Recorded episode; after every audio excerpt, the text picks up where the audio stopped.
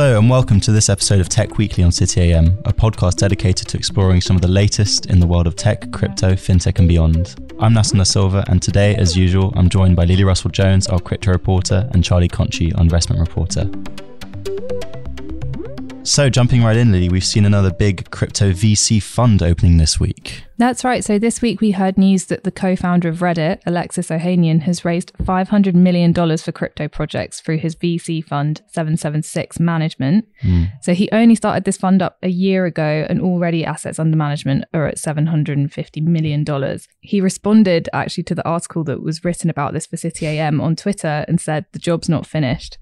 Um, so I think that signals that this is just the start for 776. And it's also reflective of a broader trend that we're seeing in crypto at the moment, which is just that VC investors are pouring money into this space. Mm. So in 2021, we saw $31 billion worth of capital poured into crypto projects. That's more than the 10 previous years combined. Mm. Um, and it shows no sign of stopping in 2022.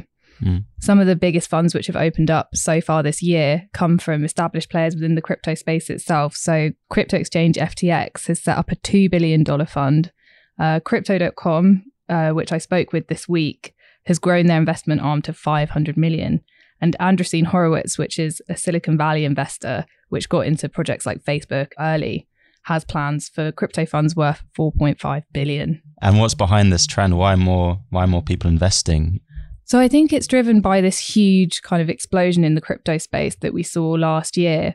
Um, so, according to crypto.com, if you just look at adoption, we mm. went from 100 million crypto owners globally at the start of 2021 to 300 million now. And the other point I think is that the returns that we've seen on these crypto projects are just unbelievable. So, OpenSea, the world's largest NFT marketplace, uh, was set up in 2017 when the concept of an NFT was relatively unheard of. Now it stands at $13 billion. Is there a sort of converse to that as well? Is there a, a, huge amount of businesses that are, you know, quite speculatively starting this space that a lot of capital sloshing around? Is there a sort of very high failure rate as well? So that used to be a problem. And that's actually been something that's put VC investors off in the past. So in 2017 to 2018, there was this thing called the ICO boom in crypto where you had hundreds of new initial coin offerings for projects promising to be the next big thing. But I think 80% of them failed um, or turned out to be scams. So it's not it's not a great starting point for VC investors. But what we've seen this year is that the business models are maturing. Like we've got a lot more high quality projects in the space. And I think VC investors do feel more confident putting their money in now. So then is the current bear market having a tangible impact on investment at the moment? Well, apparently not. Um, Hmm. Bitcoin is trading at around $36,500 today. So it shaved more than 40% off its value following the peak of above 69,000 in November. Hmm. Um, but analysts at places like Morgan Stanley have said that this downtrend is within historical norms for Bitcoin. So rather than it being a sign of anything sinister, like these big swings are part of what you get yourself into. Um, and John Russell, who I spoke to at crypto.com, he's a partner at crypto.com capital the mm. vc kind of side of the business told me that the company is more interested in the potential long term for web3 technology and crypto and so they're not that concerned with month to month market movements so this is really an investment in where they see the future of tech and the future of the industry going mm. um, something he talked about with web3 is that he thinks it's going to transform the internet over the next decade um, web3 being the set of applications and web services which are going to use distributed ledger technology to move away from the centralized structure of Web 2, mm. which we have at the moment. And it's dominated by tech giants like Facebook, Google, and Amazon. Um, so, what he's basically saying there is that to crypto investors, um, projects in this space have seen like the next upcoming premium kind of tech stock. Mm. Yeah. So, what does this boom in investment tell us about crypto assets?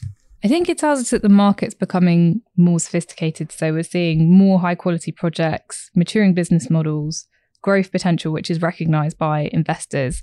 And we're also seeing institutional and retail adoption, which is making it hard for VC investors to ignore this space.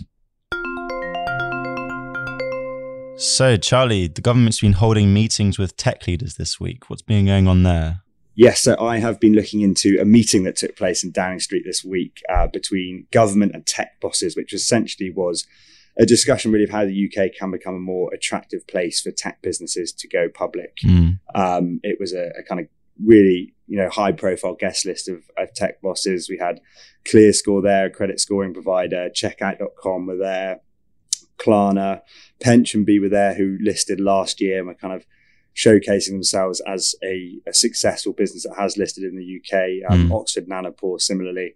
Um, interesting, we're told that Lord Hill was on the call, who undertook a big review of the UK's listing rules last year, as was Ron Kalifa, who led the kind of major review of the fintech sector last year.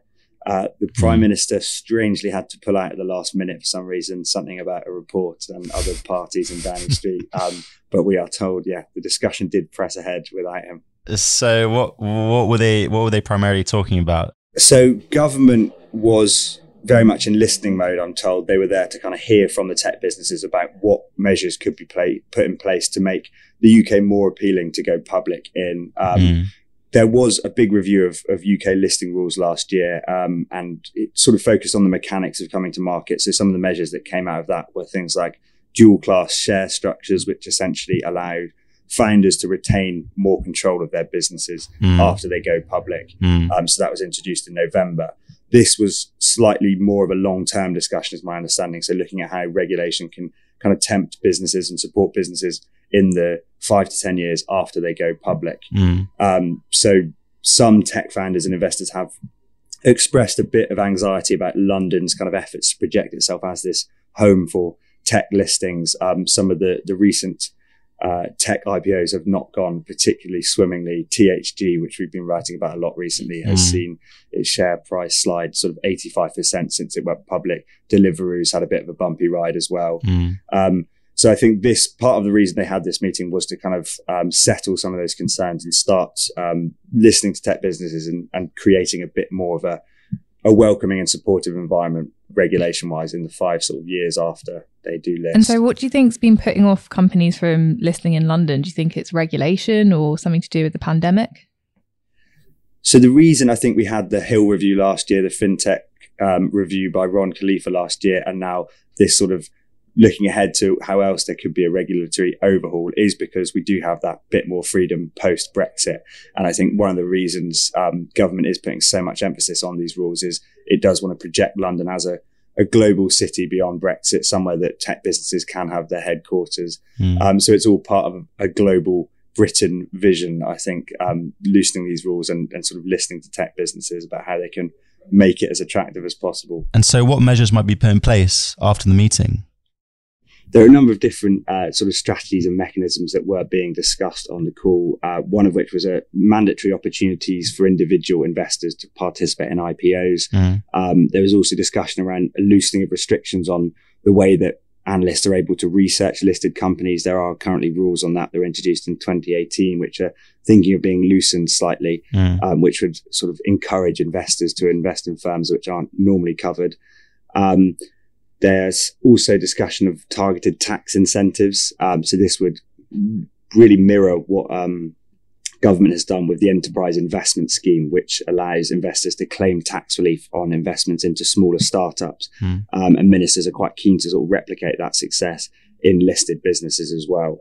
One other element of the discussion as well was that tech bosses are quite keen to activate one of the recommendations of Lord Hill's review of the listing regime last year, mm. um, which would essentially see the Chancellor present a kind of review, a big annual report um, to Parliament on the state of the city um, and outline some of the steps that government had taken that year to promote the attractiveness of the UK as a global financial centre. Um, so that could be something that we see this year, as, uh, introduced this year as well. So, Lily, I saw that Justin Bieber bought a Bored Ape NFT, and uh, I've noticed that a lot of celebrities have been doing the same. Uh, why have they been doing this? So this week, Justin Bieber paid 500 ETH, which is equivalent to almost a million pounds for a Bored Ape Yacht Club NFT. Mm. Um, for anyone unfamiliar with the project, it's basically a collection of 10,000 unique cartoon images of apes, mm. um, which started off as relatively obscure, but now they've become kind of a massive status symbol. So people like Paris Hilton, Justin Bieber, and Jimmy Fallon have all bought in.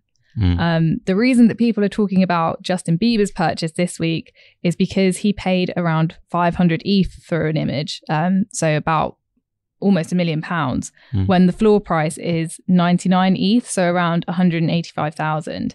And normally, when people buy a Bored Ape for top dollar like this, um, they're expected to have rarer features. So mm. Every single image is different. Some of them have things like laser eyes, gold fur, sunglasses, which can push up the value. This one was a plain image of an ape in a t shirt, and he paid well over market value for it. So people were very surprised. and why has there been such a, a fuss about Bored Ape? What's what's special about them, and why are people buying them?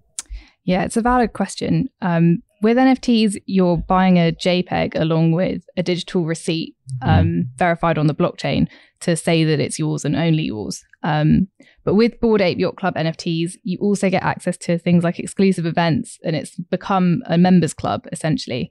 Um, and now that celebrities are getting in on it, there's a huge amount of prestige attached for people, which is why they want to buy it. Mm it's essentially a fashion fad. So on Twitter last week, they've introduced an NFT function to display your mm. profile pictures. Yeah. Um, and if you've got NFTs, you get a special shape um, and you get information about your NFT kind of put on your profile. Um, and a lot of these celebrities, DJ Khaled, Post Malone, Jimmy Fallon, Justin Bieber, are putting these pro- pictures on their social media um, to display that they've got them. Mm. And if you look at um, Justin Bieber's NFT account on OpenSea, you'll see that he has 1.6 thousand NFTs now. So he's obviously big into this and he's collecting them. So are NFTs a bit of a fashion fad, or do you reckon there is actually long term value in them? So interestingly, uh, news has just come out that the Bored Ape Yacht Club is in talks with investment heavyweight Andreessen Horowitz mm. because it's reportedly thinking of selling a multi-million dollar stake to raise some capital. Mm. Um, the funding round could lead to a valuation of the project, which is between four and five billion dollars, according to the FT. So obviously, some investors think that there's a lot of growth potential in this project. Um, on the other hand, we've heard some sort of not so positive things about NFTs, and they are based on very like speculative value. Um, so Coinbase founder Fred Ehrsam drew parallels with the rise of cryptocurrencies and the dot com boom of the 1990s. And he said that he thinks that 90% of NFTs produced will have little or no value in three to five years. Okay, that's about all we have time for today. Thanks to Lily and Charlie for their interesting stories as usual. And uh, thanks to everyone for listening to our podcast. We really hope you've enjoyed, and we'll see you all next week. Bye for now.